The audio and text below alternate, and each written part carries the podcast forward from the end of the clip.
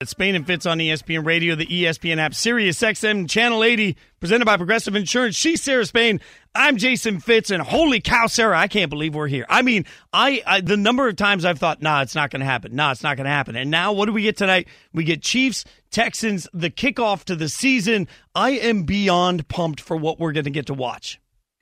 I'm just amazed it's here and I'm I'm feeling very thankful. I'm trying to do the thing which I so rarely can do which is compartmentalize my fears, my worries, my concerns about everything that's happened in 2020 and whether the season will go on as planned and everything else and just focus on how lucky I feel and how unlikely it seemed several months ago that we would even get to enjoy a Thursday night football NFL season opener and I am riding that high and Fitz I know you already said you're irrationally excited. Mm-hmm. I know you got the tingles. Mm-hmm. I know you're probably rocking full Raiders gear, even though they're not playing today. But I still want to make you feel even a little more excited. And I know one way to do that, and that is by playing this.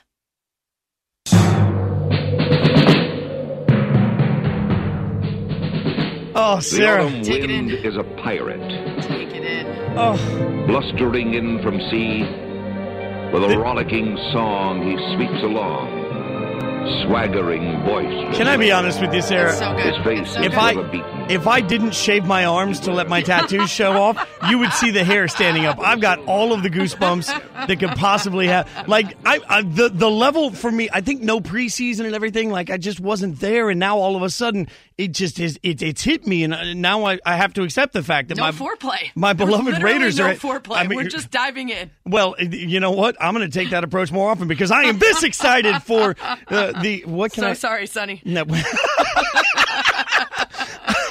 I'm just saying, I am looking at this at this point like the Raiders going to make the playoffs. You just played not and win. That means the Raiders are headed to the playoffs. My entire year is going to be so out of control. The rest, like 2020, just went from really weird to really amazing all of a sudden just because of what you just did. Yeah, I'm pretty pumped about it. I- am not really sure what to expect. There's a whole lot of question marks, and we're going to get to some of those throughout the show, Fitz, because we've got new officials, right? With many officials opting out. We've got some teams that were very much affected by the opt outs, and others that are going to probably enjoy the fruits of continuity and bringing back a lot of familiar faces. There's the expectations that we always have for our teams that are soon to be let down, and there's the inevitability that what we expect to happen is far too easy. It's it happens so rarely. And I was listening to you, by the way, team player today, working on a completely different part of your job, and you get the last second call, oh my gosh, Max Kellerman's technology isn't working. Like run into the room and start hosting a show you've done no prep for, and you crushed it. Thank but you. I did have one little thing to bring up to you. Mm. And that was when you were asked who's better, Patrick Mahomes, Lamar Jackson. I agree with you. I also consider Patrick Mahomes the best player in the NFL right now. I wouldn't be surprised if he were to win another MVP, but you doubled down and you unnecessarily added he was going to win an MVP again as he raised another Super Bowl trophy as the Chiefs won again. And for that, I must just caution you, Fitz. Uh- Sometimes those big, easy takes, those bold takes, those obvious things are the most deadly, especially this early. Like to proclaim unnecessarily and without being demanded to pick a Super Bowl champion and to go running it back for the Chiefs, I'm just not on board with you. Yeah, the Chiefs are going to win it all. The Chiefs are going to win the Super Bowl, and I, you know what? If I'm wrong, I am going to be so happy. Like I've never been happier about being wrong as a Raiders fan, and you are, by the way, right. I'm wearing a absolutely spectacular Bo Jackson Tecmo Bowl Raiders shirt today. Nice. So uh, yes, and and I did look at my closet today and say, okay, how, what Raiders shirt am I going to wear every day until Sunday? That's how sad my life is. But I will say this: Keyshawn Johnson, ESPN host on Keyshawn J uh, Jay Will and Zubin, uh, had, he agrees with you. This is what he said this morning. I thought I pressed the little button, but nothing's making any sound. We'll try it again. This is what he said this morning. Still no sound coming. Damn Super Bowl. Oh. To to think that because they went to an AFC Championship game and they lost, and then they go back and they win a Super Bowl, that all of a sudden they just getting ready to just run them in the ground. Those other teams in the NFL are not sleepwalking. There's another team in Buffalo that's getting better. There's another team in New England. There's another team in Pittsburgh that just got their quarterback back in Ben Roethlisberger. So there's a team in Baltimore with the MVP, by the way, who's only going to get better. And then there's a host of other teams in the NFC. I get it. I understand what Stephen A. says. I understand Dan Orlovsky said. I think he said so six wait, wait, wait. championships in ten years. No, that, well, that's You- crazy. You, you that's gotta, absurd. You gotta just let it play out. Don't because it takes a lot. You know what I hear right there, Sarah? I hear Keyshawn reminding everybody he didn't repeat as a Super Bowl champion. Wow. Oh, I'm kidding, Keyshawn. Wow, personal He's- shots. He's far, far bigger and better than I am And at most. I should yeah. not do that. Uh, no, this isn't about uh, the fact that everybody else isn't very good. This, to me, is just about 20 out of 22 returning starters, a coaching staff that's still intact, and a year where continuity matters. And I was just bombarded with practice videos of Patrick Mahomes doing behind the back passes during practice just to brush up on that. So, how am I supposed to have any hope left? I, I mean, the Chiefs No. are just better. They're more talented, and they bring everybody back. I completely agree with you. If I were given the choice of any team to select to win, I would pick the Chiefs because of continuity, because we haven't seen anyone else, because it is the wisest choice to choose the best player who gets to keep his team and his coordinators and his weapons and everything else. That being said, you weren't asked to pick one. You could have chosen the field. And if you were giving me one team or the field, I'm still taking the field because it's the NFL. And I was thinking back as everyone across the radio landscape is giving their predictions right now. By the way, we're going to do ours tomorrow. A foolhardy exercise for people who have not watched a single snap of any of these teams. We're going to do it. And I was thinking about the spreadsheet that we put together. And there were a couple go tos that almost everyone of Spain and Company got right. And then there were just wild swings and misses. And the the reason that I do caution for Chiefs fans or anybody else, continuity will absolutely matter. But we also have no idea what's coming this year, Fitz. I mean, no clue what's coming, how many interruptions there might be, health and safety issues, uh, the officiating, as I mentioned, protests. What if something else happens in our country and there's a team that doesn't want to show up for a game? I mean, there's any number of things that we've already seen happen in 2020 that I was like, yeah, I don't think that exists. Oh, murder hornets, perfect, right? that, that I'm not going to presume to know what's coming down the pike, and I'm certainly not going to presume it's going to go as expected, which would be the Chiefs winning again. if the Chiefs wanted to take one of the two times that they play the Raiders this year and use that as an opportunity to not play, I would be perfectly okay with that. You're right, though, about all of that. I mean, realistically, uh, injury and and everything else that could be uh, impactful to the season. Uh, for me, what I try to do when I make any prediction, uh, which you know I'm very bad at, what I try to do is apply some level of consistency across the board, benefit of the doubt everywhere. If I apply benefit of the doubt to everybody in the NFL and say, okay, everybody on every roster is just going to have the best time ever or the worst time ever, but they're all going to do it in the same way. The Chiefs are the best team in the league, and that's why it's easy for me to pick them. I'm not usually a person that believes in picking a returning champion because we know how, difficult that is week in or year in and year out in the NFL. But Sarah, I think this might be the year that the Chiefs make it look easy. I, I think this is the year that the Chiefs are Oh just going to absolutely run roughshod You're through the setting up our producer Stosh, who is a fine, good man and the father of 11 teen, for such disappointment. And I'm concerned. I don't want you to build him up to the point where you've just made it sound like the Chiefs are going to power through. To Keyshawn's point, an entire bunch of teams that haven't just been taking a nap. They've all been doing their best to try to be as good as the Chiefs are. Yeah, well, I'm also doing my best to learn how to dunk, and I, I can't get up on a 10 foot rim. I'm just saying, uh, they can do all they want. It's not going to help. All right, uh, the weekend starts we today. clipped all of this off. This is going to be great later in the season. I'm going to regret every ounce of this. The weekend starts today is brought to you by DraftKings, America's top rated daily fantasy app. Okay, we just told you what I think I know going into the season. Obviously, we'll see how that plays out. But there's a lot we don't know about what's going to happen over the course of the weekend, particularly with week one in the NFL and the way it's going to be handled by teams, the league, and everybody watching it with social justice and the statements teams want to make. But we have gotten one indication from one team. It's powerful. You'll hear it next. Spain and Fitz on ESPN Radio and the ESPN app. Now they'll play Colin Kaepernick taking a knee with seven on his back over and over again. Maybe had we all listened to him then, we wouldn't have to replay a knee taking the life of George Floyd or seven shots to the back of Jacob Blake. To be clear, we believe that all lives matter. But all lives can't matter until black lives matter.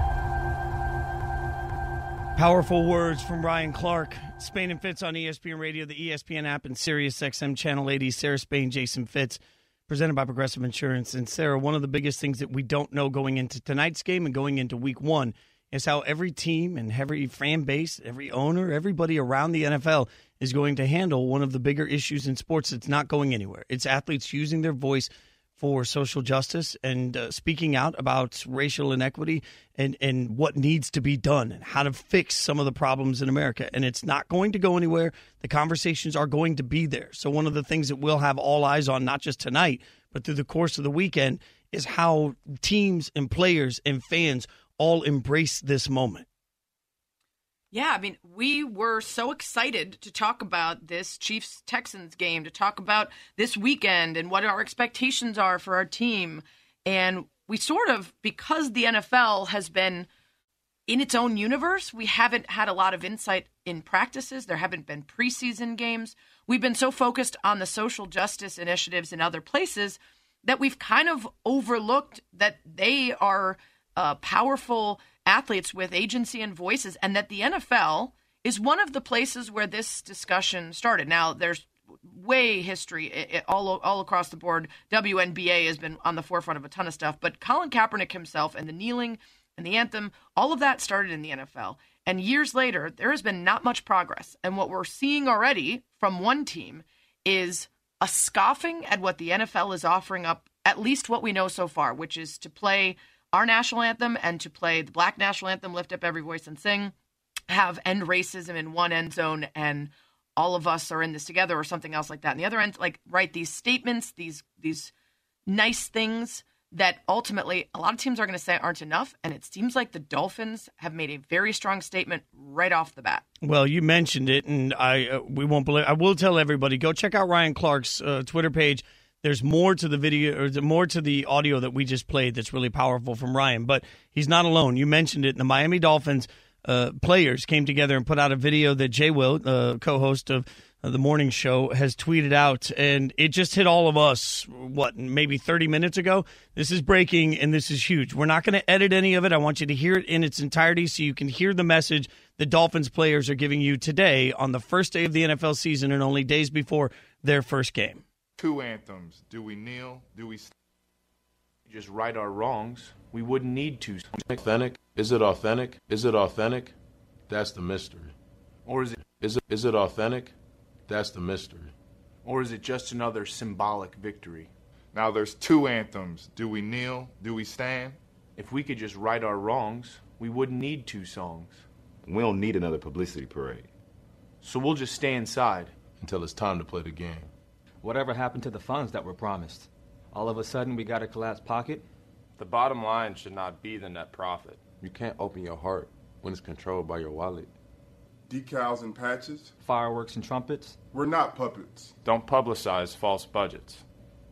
Ask the pundits, and we shouldn't have a say. If you speak up for change, then I'll shut up and play. If we remain silent, that would just be selfish. Since they don't have a voice, we're speaking up for the helpless. It's not enough to act like you care for the troops. Millions for pregame patriotism. You get paid to salute. Lift every voice and sing. It's just a way to save face. Lose the mask and stop hiding the real game face. So if my dad was a soldier, but the cops killed my brother, do I stand for one anthem and then kneel for the other? This attempt to unify only creates more divide. So we'll skip this song and dance. And as a team, we'll stay inside. We need changed hearts, not just a response to pressure. Enough. No more fluff and empty gestures. We need owners with influence and pockets bigger than ours. To call up officials. And flex political power. When education is not determined by where we reside. And we have the means to purchase what the doctor prescribed. And you fight for prison reform and innocent lives. And you repair the communities that were tossed to the side. And you admit you gained from it and you swallowed your pride. And when greed is not the compass, but love is the guide. And when the courts don't punish skin color, but punish the crime. Until then, we'll just skip the long production and stay inside. For centuries, we've been trying to make you aware. Either you're in denial or just simply don't really care. It's not a black white thing or a left right thing. Let's clean the whole bird and stop arguing about which wing. It should also be noted, as Jay Will pointed out when he tweeted that out, the Miami Dolphins players will stay inside for both national anthems for week one they expressed their discontentment with, with what they call, quote, fluff and empty gestures by the NFL, Sarah. And there was a ending to that that must have gotten clipped. Um, and, and, it was pretty powerful from from the coach of the Miami Dolphins, uh, Brian Flores, and he said, uh, and I won't remember the exact rhyme because they impressively did that in poem form, something to the effect of, "So when they ask you what we have to say, we've already said it all, you know, we'll be inside. And it was basically don't ask us about this, don't expect us to explain it to you. Don't act like you don't know what our statement is and our and our sentiments are. We just laid them all out for you.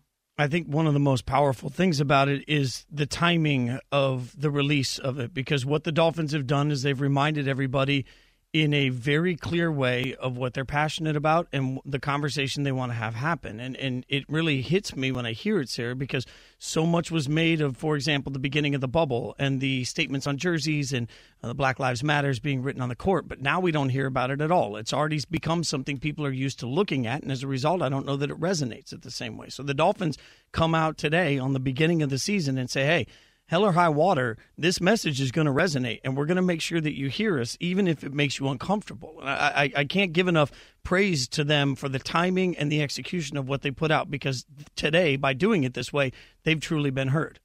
And you have to wonder with the Texans and the Chiefs, I presume they had a conversation with each, with within those locker rooms about what they planned to do tonight. I don't know if this puts any pressure on them to do something more or different than what they already had anticipated. If I saw that from the Dolphins and I felt like my teammates or my coaches or the front office wasn't supporting me in the lengths that I wanted to go to to make sure my voice was heard and my stance was known, this might give me another little nudge to say, "Hey, uh, we need to do more."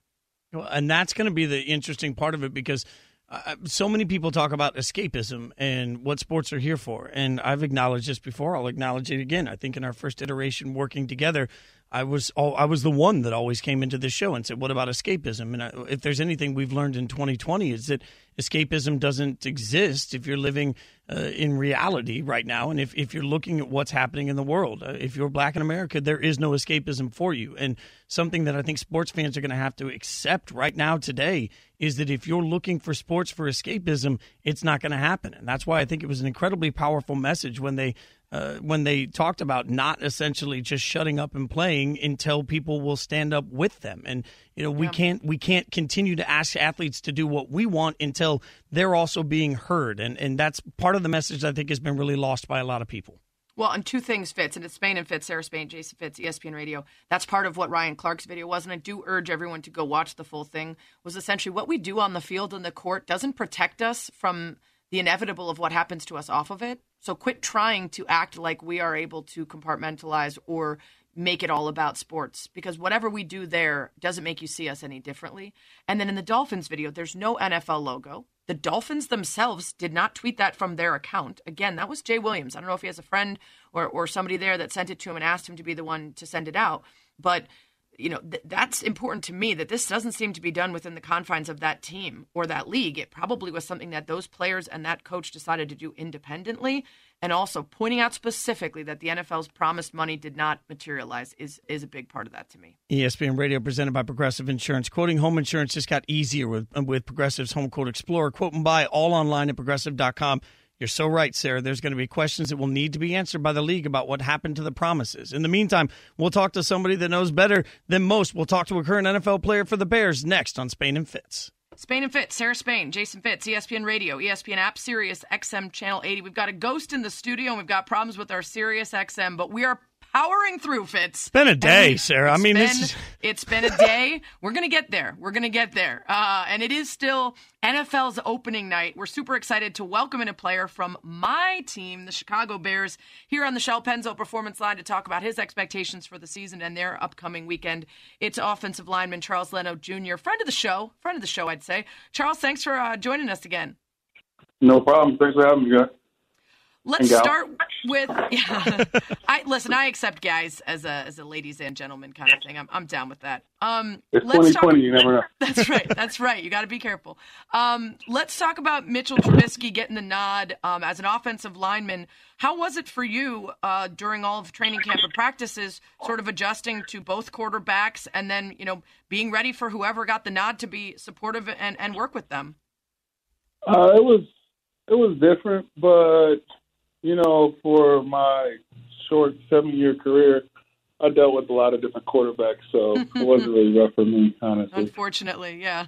well, that yeah. I mean, in seven your your career, you've never had to deal with obviously what we've dealt with getting ready for a season this year. How different has it been trying to figure out how to navigate the COVID situation while you guys try to get ready to play a game? Yeah, the biggest thing is just you know trying to adapt and adjust to whatever's thrown at you. Like all different types of things. Like we had that, you know, scare with the lab that kind of threw us all off for one day, but you know we all you know gathered together and adjusted through that.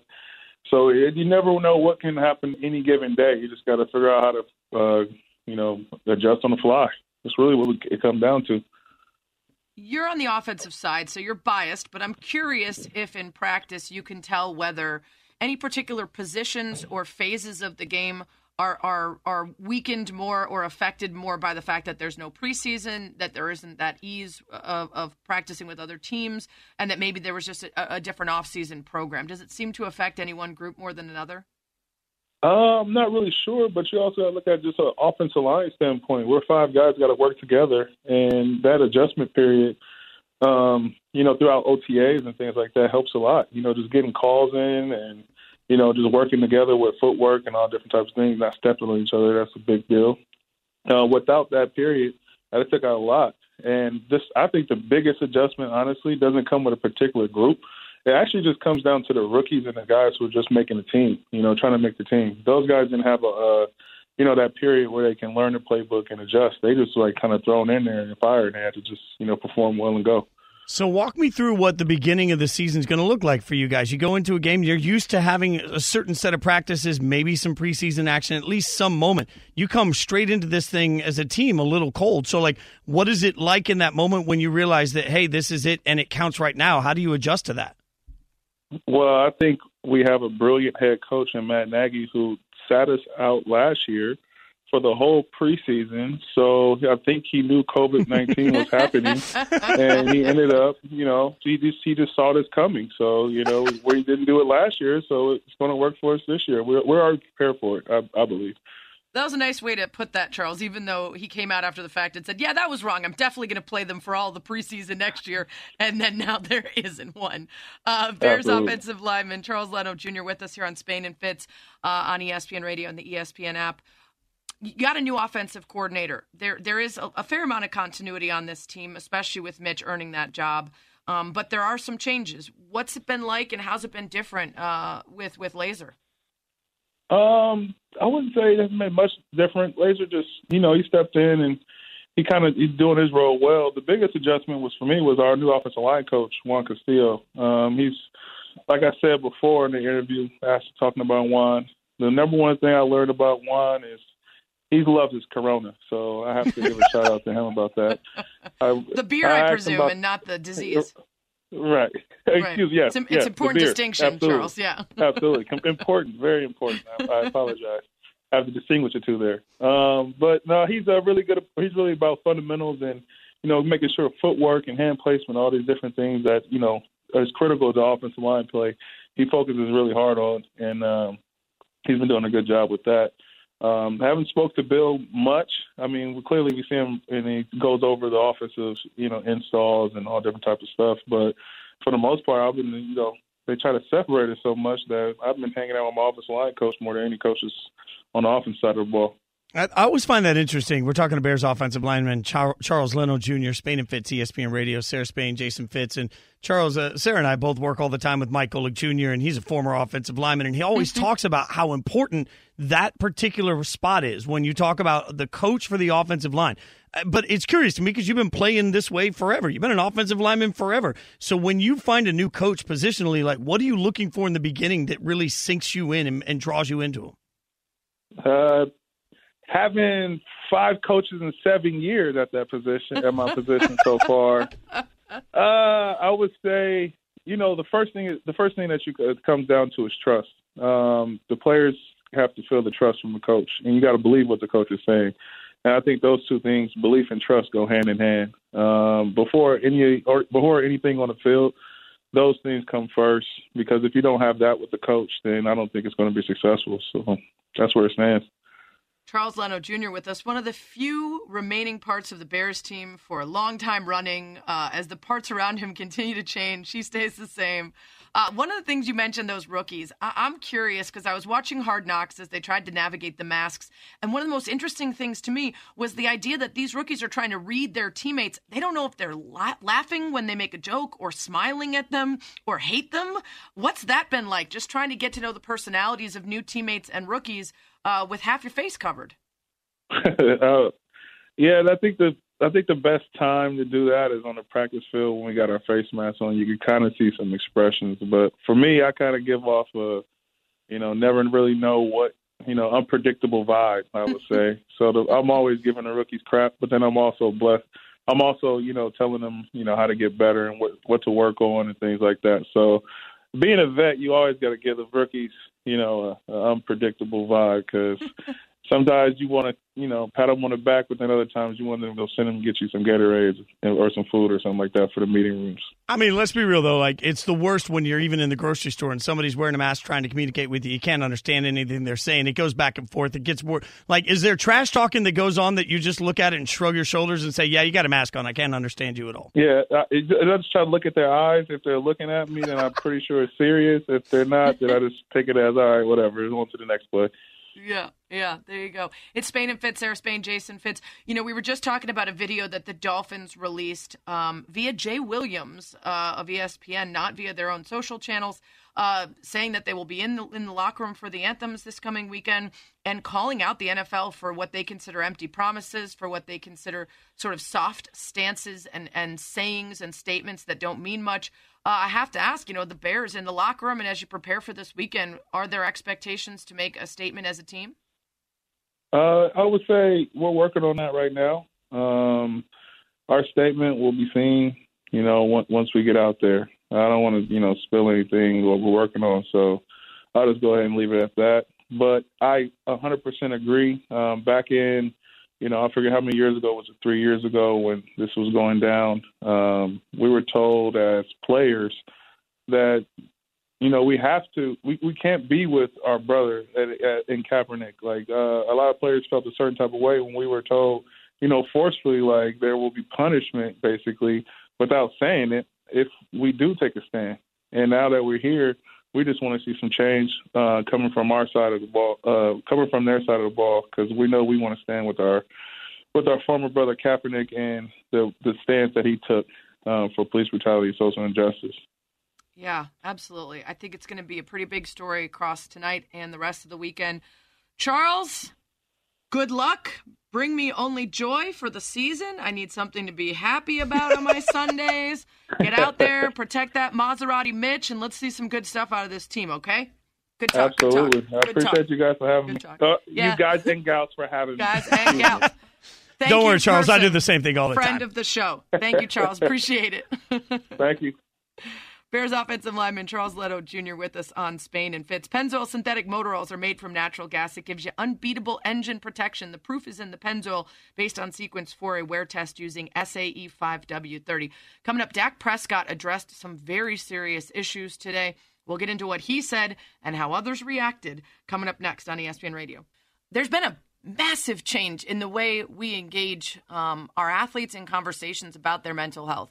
And yet, there are still some people clinging to the toxic masculinity, the idea of toughness, the old school approach to rub some dirt on it, don't let them see you cry, and don't talk about your feelings that got so many people in dark places in the past. And bringing their troubles and their worries and their fears to light is such a freeing thing for so many people that we encourage and applaud every time a professional athlete is willing to bravely come forward and talk about their struggles, whether that's Paul George in the bubble or it's Kevin Love having a panic attack mid game or an NWSL player during their tournament this summer who literally had to leave a game because of a panic attack. And yet there are still some that haven't caught up. It's Spain and Fitz, Sarah Spain, Jason Fitz, ESPN Radio, ESPN app, Sirius XM Channel 80. We're presented by Progressive Insurance. And it's time for some Straight Talk, brought to you by Straight Talk Wireless. Straight Talk is exactly what Dak Prescott brought to the podium today um, well, actually, it was on In Depth with Graham Bensinger, talking about um, the suicide of his brother and how deeply that's affected him and how he wants to make sure he's in the right place to be a leader for the rest of his guys. Here's a little bit of what he said. It showed me of how vulnerable we have to be as humans, how open we have to be, um, because our adversity, our struggles, what we go through, um, is always going to be too much for ourselves, and maybe too much for even one or two people, but never, never too much um, for a community, or never too much for, for, for the people and the family that you love. So we have to share those things. Uh, he went on to talk about his brother. It's crazy. All throughout this this quarantine and this off season, I started experiencing emotions I've never felt before. Um, anxiety for the main one, and then honestly, a couple of days before my brother passed, I would say I started experiencing depression. Didn't know necessarily what I was going through, uh, to, to say the least, um, and hadn't been sleeping at all.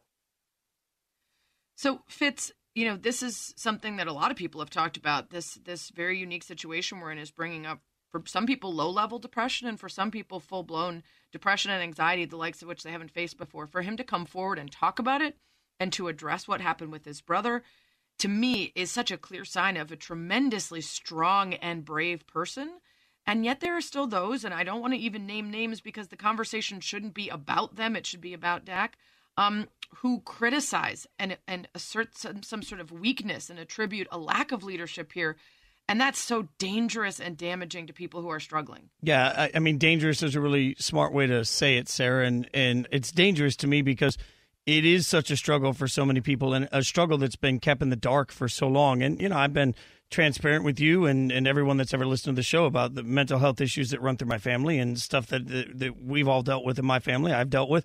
And in my own personal experience, the most incredible thing is that when you come out and talk about these things openly, the number of people that actually you find that not only do you relate better to, that find the moment to be incredibly human, relatable, but also respect it. I mean, I think to lay out your vulnerability is something that society respects more than people realize, especially in the new society that we live in and especially in younger generations. So, whereas some people are just plain and simply idiotic in the way that they've talked about what this does to his leadership, I think it does the exact opposite because all I can speak to is my personal experience around it and the willingness to talk about what it's like to be in a dark place and the willingness to talk about all of that is something that gets received with a true moment of like, okay, you are real now and I can respect that you're real and I can also understand you better. And that's what everything, whether it's in a locker room or whether you're working in a team environment, it's about understanding the people you work with and getting a real relationship and a bond with them. And if somebody has a wall up about what they're going through emotionally, you can't have that. So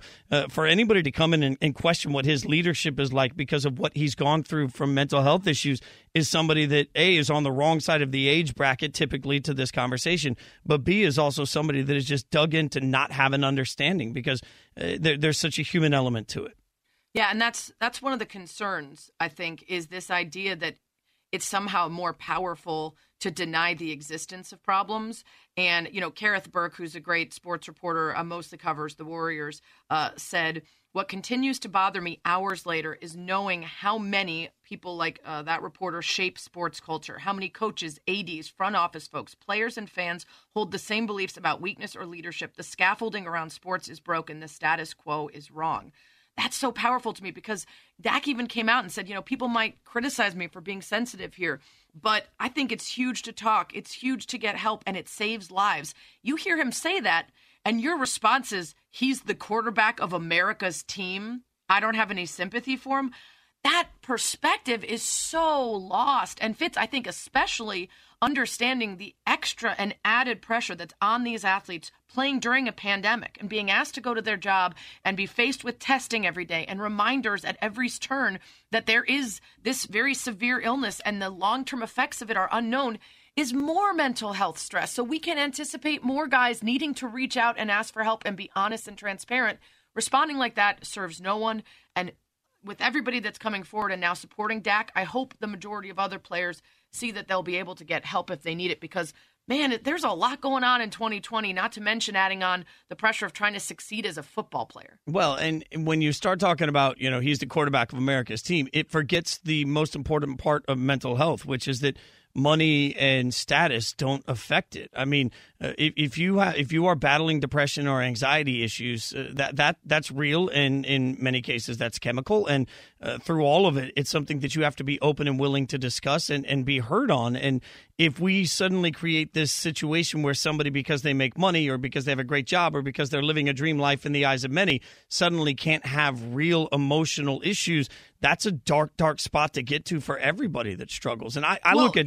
And, and also Fitz really quickly. I think your point is a valid one because a lot of people do claim that you know rich and famous people can't can't be uh, struggling with mental health. But even more so i think that th- this reporter's point was not that he couldn't be suffering from it but instead he's not allowed to because he needs to go out and be the quarterback of america's team which again removes the humanity from the person. Uh, which is, is so incredibly like to me this is very simple. When dak prescott the quarterback of america's team stands up and talks openly about mental health issues every little kid that is a fan of America's team and a fan of that that man as a quarterback can look at it and say, "Wait, wait, wait, wait. It's okay to talk about these things. It's okay for me to acknowledge that I'm I'm feeling down. It's okay for me to acknowledge that there's something wrong that I can't get a grasp on. And that's that's powerful. And that's why it's so important to embrace the other side of it. The, the fact that he's the quarterback of America's team should allow him to have even more platform to talk about mm-hmm. these things that hurt his heart because that's the only way that we can actually start to to break down the barriers that are even perceived from a very young age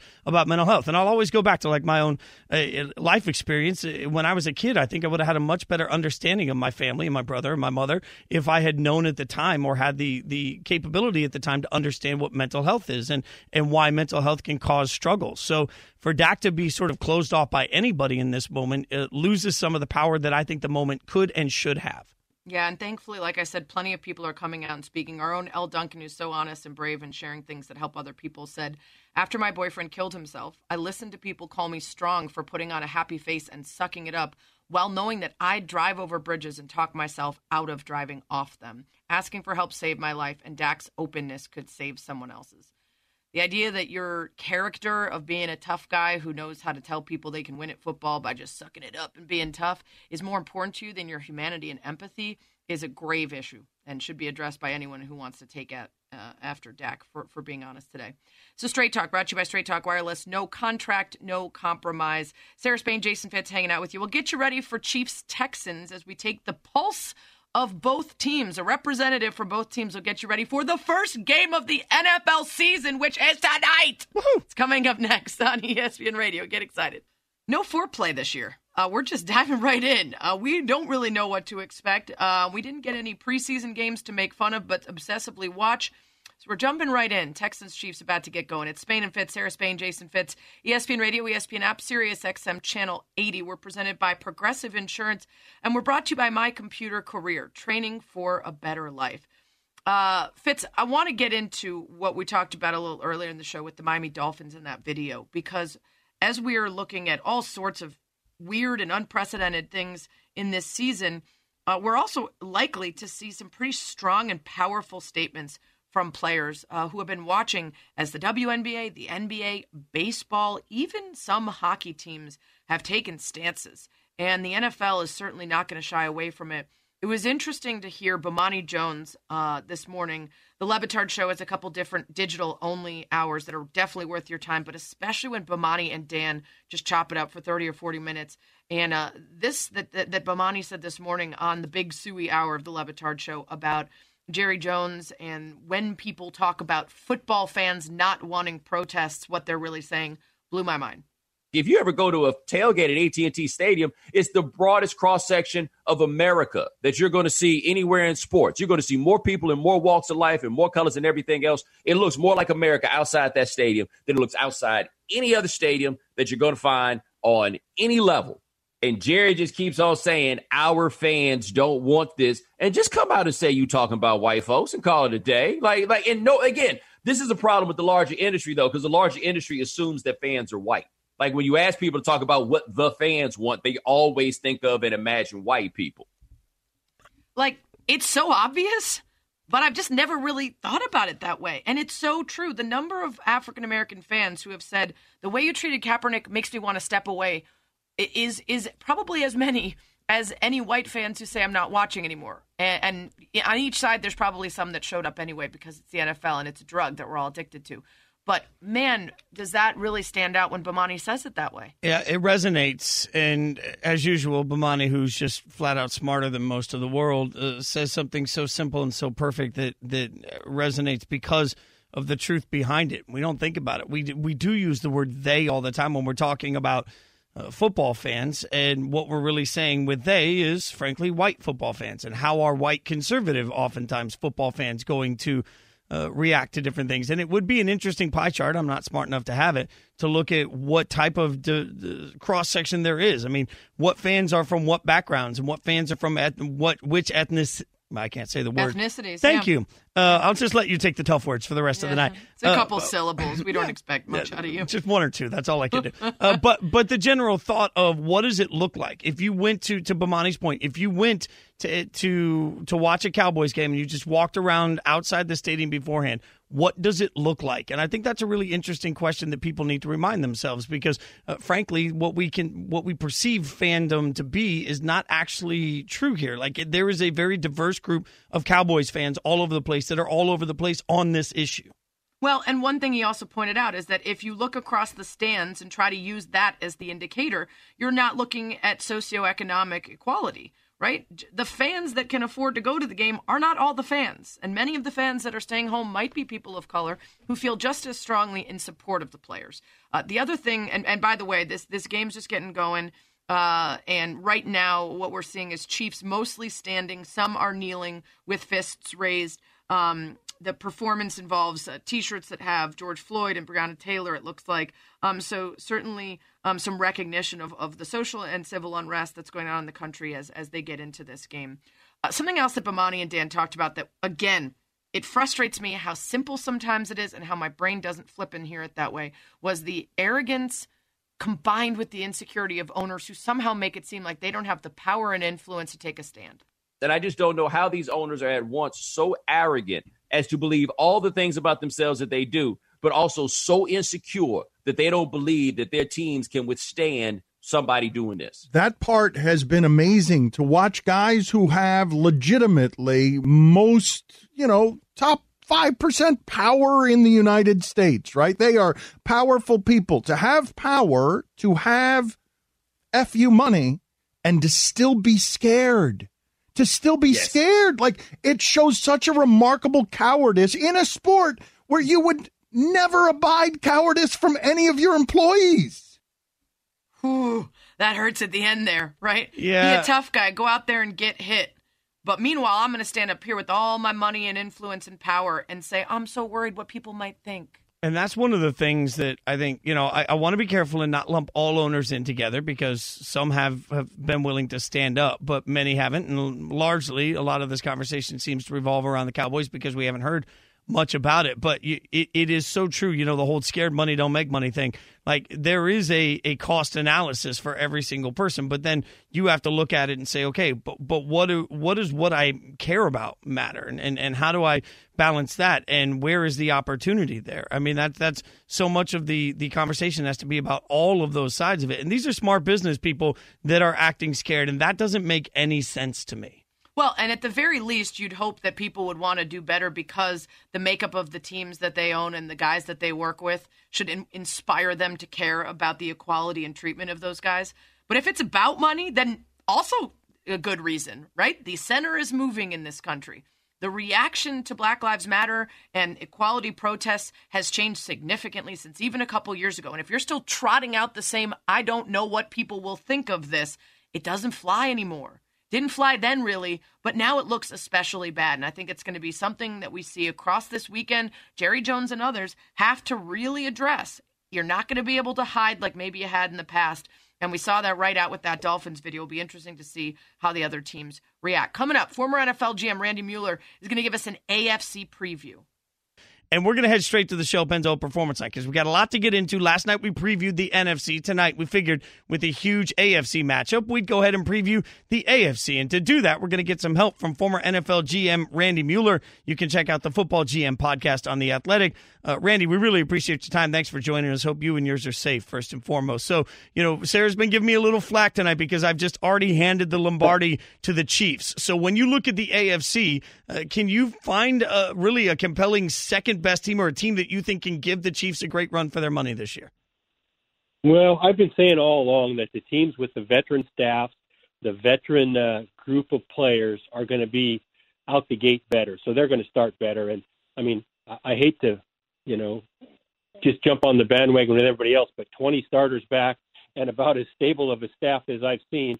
Kansas City is, you know, hands down for me right now, at least the favorites. I, I, I say that, and I think the Ravens are going to be in the mix. I actually think the Steelers might be in the mix, but the AFC South with Tennessee, Indy, and Houston all, they're all going to have something to say about it. Um, I think the changeup of quarterbacks around the league is what has got us all our attention anyway. You know, Roethlisberger coming back, Philip Rivers in Indianapolis, um, New England with Cam Newton. I think those are going to be the storylines. That's for sure.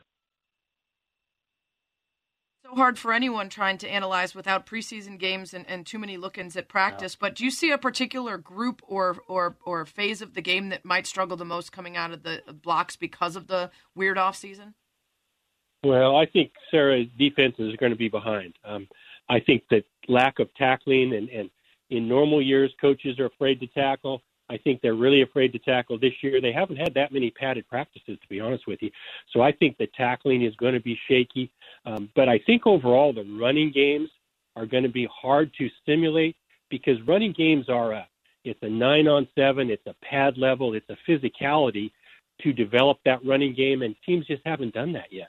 You don't get a chance to pull and lead with your pads and knock people back and time out running as far as running backs breaking off of blocks.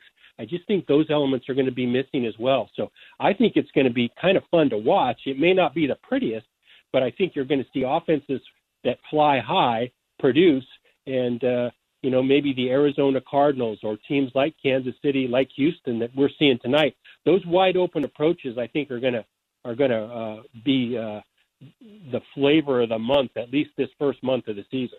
We're talking to former NFL GM Randy Mueller on Spain and Fitz, Sarah Spain, Jason Fitz on ESPN Radio. So, uh, walk me through the AFC East because obviously the weapons in Buffalo seem like they're going to be great. There's been a lot of questions about the quarterback play there, but do you think that they can come out of that division as the favorite? Well, I think they should. They've held things together there. They made the playoffs last year. You'd have to think Josh Allen is a year you know, further down the road of learning his trade under the same coach, the same staff, the same coordinator. But I'll, I'll tell you, I really am intrigued by what Cam Newton is going to do in New England. I think they cannot wait to run some of the stuff offensively, and that's Josh McDaniel, run some of the stuff that Cam runs. I think that division alone is going to be fascinating. I'm not writing off Miami. I know they don't get much uh, attention when it comes to favorites in that league, but they spent some money this offseason now. They went out and acquired some players in free agency where a lot of teams didn't. And uh, I think if they can keep Fitz, you know, the the the uh, quarterback healthy, I think they have a chance to make some hay too. Now they're going to start at New England this weekend, and that's going to be a hard row for them. But I think that's a good division. I wouldn't sleep on New England, and I definitely wouldn't sleep on Miami. But I think you're right. Going in, Buffalo is probably the favorite just based on last year. Uh, based on your take about defenses being slow, a six play, 65 yard touchdown drive for the Chiefs, says this one. Uh, uh, under review. Okay, all right. So keeping an eye. It looks like he may have bobbled the ball. He may have bobbled, bobbled the, the ball. act of the catch and all the other things. Uh, Randy Mueller with us here on Spain and Fitz. Let's go to the AFC West. Uh, you know, that's uh, you know we're looking at the top of it right now. Do you expect anything much out of the other teams, especially I don't know the one that Fitz uh, owes all of his, his life, uh, firstborn and everything to the Raiders? well, I think that I think that division has taken a hit recently, in that Von Miller with Denver, who uh, I think, if healthy, one of the best players in the league, him being out doesn't help Denver. That's for sure. I think they're going to have to scheme their way defensively, and with the rookie quarterback, um, that's a struggle. To take it even one step further, they're starting. He's he's not a rookie quarterback, but you know what I mean. He's a young guy.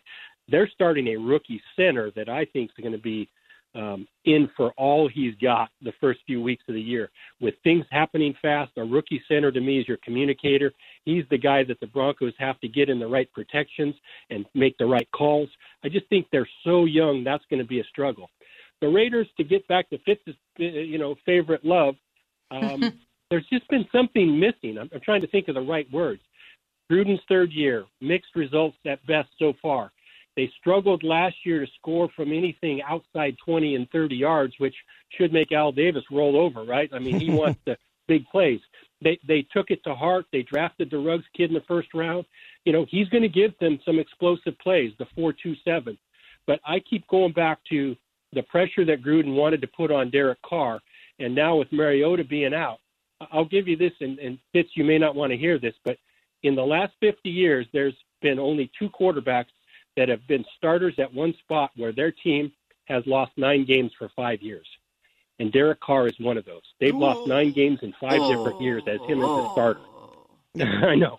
So that's a hard one. That's only happened one other time in 50 years. So something's got to get Derek Carr going. Something's got to get, you know, their offense off of these long play drives. They're going to have to find ways to score. Obviously, like I said, the, the receiver helps them, but Jon Gruden's offense has been very average, to be honest with you. So they've got to find a way to open things up to spread the field to get bigger plays. And then on defense, they got to get some more turnovers. They just didn't get enough possessions last year. And they've got to find a way to do that with turnovers. Maxx Crosby led them, you know, with 10 sacks a year ago. They've just got to find a way to get possessions and shorter fields to work with. Well, uh, look, Randy, I don't disagree with anything you just said. That's why I drink. I mean, if they could, if they could fix all of these things, you know how much less money I would spend every Sunday on alcohol. Yeah. Good lord! Uh, I hear you. we're talking to former NFL GM Randy Mueller. So, Randy, you mentioned earlier that the Steelers are a team that you're hot on. So, uh, are they your favorite then for their division? Well, I, I don't know how you can go against the Ravens. I just think the Ravens present some uh, some opportunities and some discomforts for defenses based on the quarterback. You know, he can do so many things. I think he'll be better this year, but I do think those two teams will be fighting for it. Um, obviously, Ben's the intrigue with his health if he can stay healthy. But the Steelers are a team that have been together a long time. Their defense is, in my opinion, elite. That's that's not in question. But if Ben can be healthy, it'll be between the Ravens and the Steelers for sure. Yeah, I'm just so fascinated to see the next steps and what it looks like for Lamar Jackson and the way that teams react Yeah. to him, knowing a little bit more about him. What do we have left now? AFC. We went through all of them, I think. We we got them all. We got them all. All right. um, let's uh, let's let you leave then with with a question for you. Are you looking at anything besides continuity when you're trying to figure out the teams that you made your picks on when you're making those those guesses and predictions? Well, I think, like I said, the high flying offenses are going to rule the league. I think, you know, when looking at that kind of stuff, I think the overs are going to be in play. There's no doubt about that. Now, I think Vegas will adjust those lines, but I think there's going to be a lot of points. I think defenses are going to be behind, and the only defense that can really combat these high flying offenses are if they blitz.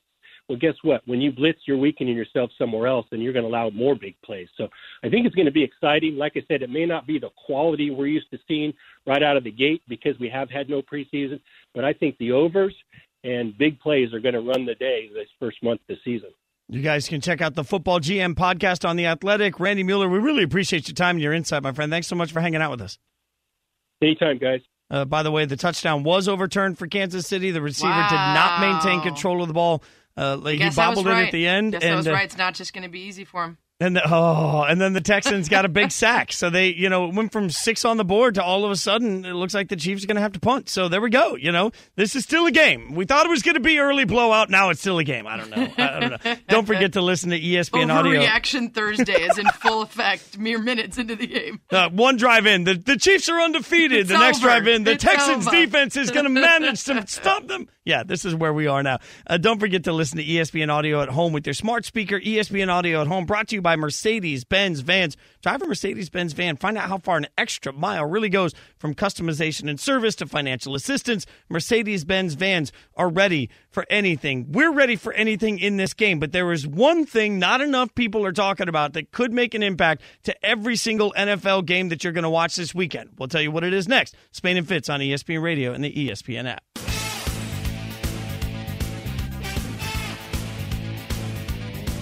Spain and Fitz on ESPN Radio, the ESPN app, Sirius XM Channel 80. Sarah Spain, Jason Fitz. ESPN Radio presented by Progressive Insurance. Progressive's Home Quote Explorer, changing the way you buy home insurance. Now you can go online, get a custom quote, and save both time and money. Learn more at progressive.com. Sarah, this music gets me so fired. You know why this music gets me so fired up? Because I remember so many years of my life as a fan sitting back and knowing that you were watching NFL prime time when you could see this, and it was rare that I would want to sit. Like I wasn't watching primetime if my beloved Raiders lost, but if they won, I was watching. Oh yeah, I was watching just to hear Berman make the call while I watched the highlight of the game I already saw. But I wanted to watch the highlight with this music underneath it, so I associate this music with the rare times that my beloved Raiders won football games. Yeah. Well, you can't hear this music and not think of the Raider. Well, I mean, I'm just, you know, like I said, the key is that you never watch primetime when you know your favorite team's going to lose. So, you know, Terrible like, Chris Berman impression I just did, by the way. Appreciate you just moving past it. you it. know what? It's love and support on the opening night. Uh, Like everything for the next couple of days for me is going to be all rosy until about. I'm going to hold you to that.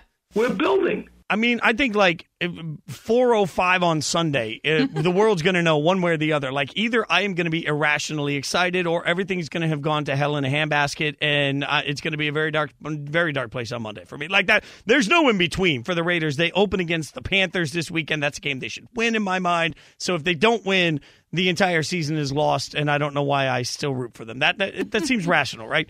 Absolutely. I would expect nothing else from you. Well, that that's fair. Uh, by the way, the game going on right now is still tied nothing to nothing. The Texans had a quick uh, quick opening drive, didn't go anywhere. They looked really out of sync. Then the Chiefs looked like they were going to score a touchdown. It was overturned. They they they punt. The Texans now moving the ball. So suddenly the Texans are clearly the best team in the entire NFL, and the Chiefs are are having the Let's at least wait till Monday so we can get a full slate of games to have our irrational and totally unproven uh, theories on things. Oh, Uh, that's- I one thing cannot I am wait. keeping an eye on though, beyond you know the obvious of, of how do the players look after this weird offseason and everything else, is the officiating because I don't think we've talked about it nearly enough. Fitz, um, the number of officials that are sitting out. There are 11 new officials among 117. They had no in-person clinics, no preseason games, and um, you know Mike Pereira, who's now o- over at Fox, but obviously former director of the officials, is expecting a massive challenge. Just Zoom preparation, he does not think is going to be enough, and it's just going to be, uh, uh, I think, something that we're going to have a lot of arguments about. It's going to be good content for us because there's going to be some bad calls. Well, yeah. I mean, think about in the past when we've seen uh, lockouts from the officiating and any sort of uh, moment where there's massive changeover in officiating, it, it creates a real conversation. And there's a nuanced conversation to it because officials aren't just something that you can certainly, you know, pluck out of the air and say, well, this guy's going to be great. Like, there's a whole process, and it's not like there's a uh, minor league system over here sitting around full of guys you can call up and girls you can call up. I mean, you're really talking about if somebody struggles, there there's no easy solution. So I fully anticipate if there's any two things that I anticipate early in the NFL season, one are massive communication issues on the outside. So receivers and corners, I think we're going to see a lot of mistakes. But then I do expect there to be rust from officials. I wonder if the first few weeks you, we're used to seeing officials throw a lot of flags in the beginning because they have so much emphasis on certain things, and players are sort of less technique uh, rounded early in the season. I wonder if it's going to be the opposite, though. Like, if officials know that they got to work themselves into game shape, are they going to hold their flag a little bit more and, and sort of give a little bit of leeway as they get their own confidence up? So I, I wonder if we're going to see less penalties in the beginning, not because there's less fouls, but because there's more caution from officials. Well, and I think we can all agree that we would prefer to see a game with fewer flags against our own team. And Right, we right, would right. also definitely agree that we would prefer to see a game that is very tightly called against the other team. So I think it's going to work out really well. Uh, that is so stinking. Like it is amazing how every single time you see pass interference uh, that you believe has happened for your team, Right. you are in an outrage. But then every time it gets called, you know, uh, Well, and if you actually just get breathed on, it could be considered dangerous at this point. So you could argue that it Oh, that's- pass interference. you just made the best argument ever for roughing the passer. When that when that like get off my lawn guy comes in and says, "Oh, they barely breathed on him." Well, that should be a bigger Yeah. penalty than anything. Not allowed in 2020. You can't breathe on my quarterback. Step back. I mean, uh, there has to be a little bit of the acknowledgement that this season is going to look so strange. I think in the first four to six weeks, while everybody imagine- figures it out. Yeah, can you imagine also like think about the creepy guys and you we I, you know names aren't popping into my head right now, but the kind of guy that used to research what somebody's wife and kids names were so they could line up across them on that O O and D line and and you know how's Karen doing? You know how what's what's going on with Carol, right? Or finding ways to get in their head. Imagine those guys pulling some weird like uh, wet willies or uh, you know spitting even you know something really gross that during this time suddenly takes on a whole new level of like you know, antagonization. Yeah, uh, you're a thousand percent right. And there have been rare instances in the NFL that have not been well received of players spitting on each other in the past anyway. I mean, that takes it to a total different level now. I mean, Mm-hmm. you've really got to think about sort of all of this when you look at the way the game's going to be played early on. And, and, you know, uh, yes, I believe that if we get an entire NFL season, it will normalize. I just think it's going to take, uh, you know, one to two months. It's going to be four to eight weeks. Like by midseason, I think we'll have a real idea of where teams are. But I say by midseason, I think if there's any one lesson that really just keeps digging into my head, Sarah, it's that as you look at this season, this season more than ever, like Sunday when I sit down to watch the Raiders play, I'm just going to soak every second in because we get so worried about what's next and whether Yeah. or not there'll be a full season. This feels like the type of year where you really genuinely have to watch every game for that moment and let it just be about that Sunday. And whatever you get on that Sunday is a spectacular win because we genuinely don't know week to week about whether or not there's a possibility, obviously, of of uh, forfeitures of teams not being able to play because of COVID outbreaks. I mean, there's there's so many variables that you can spin your mind up. You've just got to relax, sit back, and enjoy what you get when you get it because that's all we're gonna all we know that we will get. I completely agree. Like, you know, I, I saw some people taking a victory lap today on Twitter this afternoon. Everybody told the NFL to delay the draft. Everyone told the NFL not to get into free agency, not to get into camp, not to try to play. Well, they were wrong. 0 for 3. Or, you know, congratulations, the NFL. No one thought they could do it. They haven't done anything yet. We're just a couple minutes into the first quarter. I don't want to be negative about it. I just want to be enthusiastic and grateful for what we are getting on the off chance that it's all we get. Because there was an interesting conversation in Peter King's whatever it's called. What is it? Uh, Monday Night Football Morning in America, I think is the new name of his Monday morning quarterback. Talking to Goodell about the expectations. And Goodell said flat out, we might have a season where not every team plays all 16 games. We might have a season where injuries or COVID or otherwise affects the integrity of what a regular season would look like and we're going to adjust to that. I think it's smart for him to just get out ahead of it. You know, you clearly don't want to get into the position where you're holding strong on we know what's coming if you absolutely don't.